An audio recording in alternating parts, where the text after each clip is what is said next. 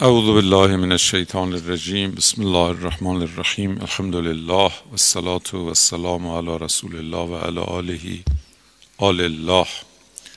العیادت سنتون پیامبر فرمودند که یکی از وظایف انسان ها نسبت به هم ایادت بیمارانه و ایادت کردن نقش بسیار مهمی در درمان در مدیریت درد و بیماری در اصلاح روابط بین انسان ها در تعمیق روابط برادری و انسانی در ایجاد تذکار و یادآوری و توجه به آخرت و در تربیت و سازندگی روح و جان خود آدم و دیگران و در پی بردن به ماهیت دنیا و حقیقت زندگی و ناپایداری و ناماندگاری او و خلاصه آثار بسیار زیادی داره ایادت. لذا به عنوان یک سنت به شدت مورد تأکید در روایات به ویژه از زبان پیامبر عظیم و شنمون آمده فرمود اطعم الجائع و عود المريض و فک العانی غذا بدید به گرسنه ها مریضا رو یادت کنید اسرا رو آزاد کنید. عود المريض وامشوا مع الجنائز تذکرکم الاخره یادت مریض برید تشییع جنازه برید. شما رو به یاد آخرت میندازه. اینها برای شما لازمه. سازنده زندگیتونه.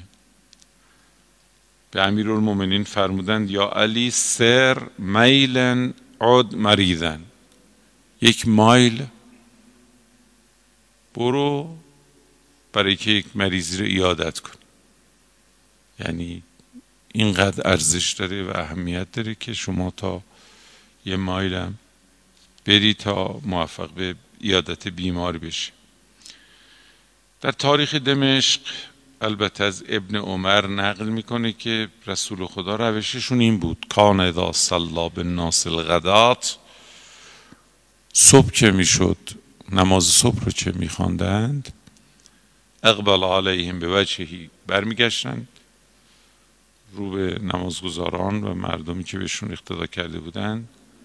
میفرمایند هل فیکم مریض اعوده. کسی بیمار نداشتیم امروز بریم یادتش. اگر بیمار صحبت می‌شد بیمار رو ترجیح می‌دادن.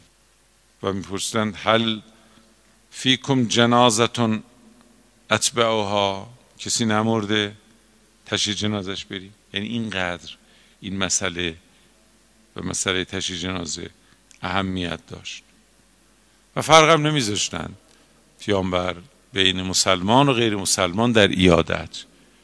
داره که پیامبر عاد یهودی فی مرضهی حتی به ایادت یهودیه هم می‌رفتن. گزارش ایادت پیامبر از یهودی ها بنابراین مسئله ایادت خیلی مسئله مهمی است. خود این ایادت بیمار پاداش زیادی هم داره. در روایات فرمودند پیامبر من همش از پیامبر فقط نقل کنم چون صحبت صحبت بیانات پیامبره. فرمودند ایادت المریض اعظم اعظم اجرا من اتباع الجنائز. ایادت مریض از تشییع جنازه ثوابش بیشتره. چرا؟ چون که مرده. او بیشتر بر خودت خوب است که بری. اما وقتی مریض رو میرید نفعش اهم از خودته. لذا میفرمودن پاداشش بزرگتره از تشییع جنازه. فرمود خطا عائد فی ما بینه و بین السقیمه فی ریاض الجنه. قدم هایی که ایادت کننده برمیداره تا به مریض برسه در واقع قدم است به سمت بهشت. داره در بهشت باهای بهشتی داره قدم برمیداره. فرمود من آدم مریضن لم یزل یخوض الرحمه حتی یجلس. وقتی کسی به یادت بیماری میره این قوتور وادی رحمت الهی شده تا بر مریض وارد بشه. فاذا جلسه اغتمس فیها دیگه وقتی نشست در کنار مریض دیگه اینجا غریق رحمت حق. فرو رفته در رحمت حق. یعنی رحمت حق اطراف او رو فرا گرفته و شامل حالش شده که توفیق ایادت بیمار داشته.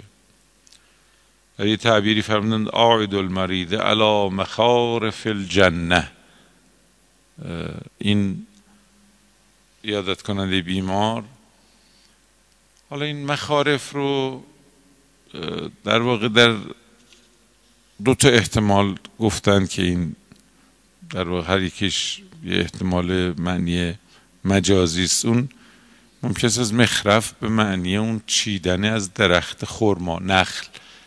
نخل درخت خرما وقتی که می خرما می‌رسه و اینا اون چیدنش. یعنی به نتیجه رسیدن و دست دراز کردن این, باشه. یعنی به نتیجه رسیدن. یعنی چیدن میوه. که در واقع این همون برگ برنده و توفیق حاصل آمده است. وقتی انسان مریضی رو یادت می‌کنه. این یه احتمال بعضی هم گفتن این جمع مخرفه است. مخرفه یعنی راه. و علا مخارف الجنه یعنی کسی که به یادت مریض میره تو راه بهشت راه افتاده در مسیر بهشت. یا میوه بهشت چیده یعنی یکی از این دو من. فرمود همین تعبیر رو چند تا روایات داریم. من آدم ریدن لم یزل فی خرفت الجنه. قیل یا رسول الله ما خرفت الجنه؟ قال جناها. خرفت الجنه رو خود پیامبر تعبیر کردن چیندن؟ انسان می‌دونید چه انسان دستش رو که دراز می‌کنه و میوه را اون وقتی که به دستش می‌رسه تا از درخت جدا کنه این لحظه توفیق و رسیدن به مطلوب و یکی از شیرین ترین مقاطع محصول برخردم تا یه درخت میوه بده و آماده بشه و اون لحظه ای که دیگه رسیده و دستت دراز می‌کنی و میوه رو تو دستت می‌گیری و میچینی این در واقع شیرین ترین قطعه کاره. یادت مریض یعنی جوریه.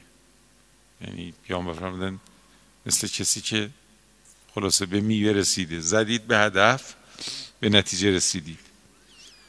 فرمود کسی که یادت مریض میره؟ من آدم مریضن ناداه مناد من السماء بسمه به طور خاص او رو صدا می‌زنن میگن فلانی.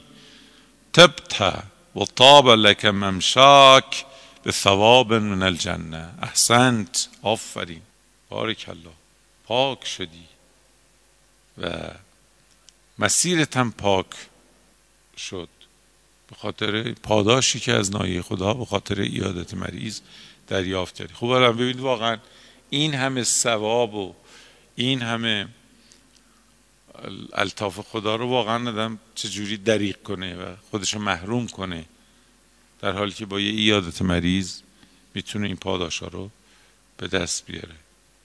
امیرالمؤمنین فرمودن من از رسول خدا شنیدم که هیچ مسلمانی مسلمانی رو ایادت نمی‌کنه مگر اینکه هفتاد هزار ملک از صبح تا شب اون روز بر این بند خدای ایادت کننده درود میفرستند.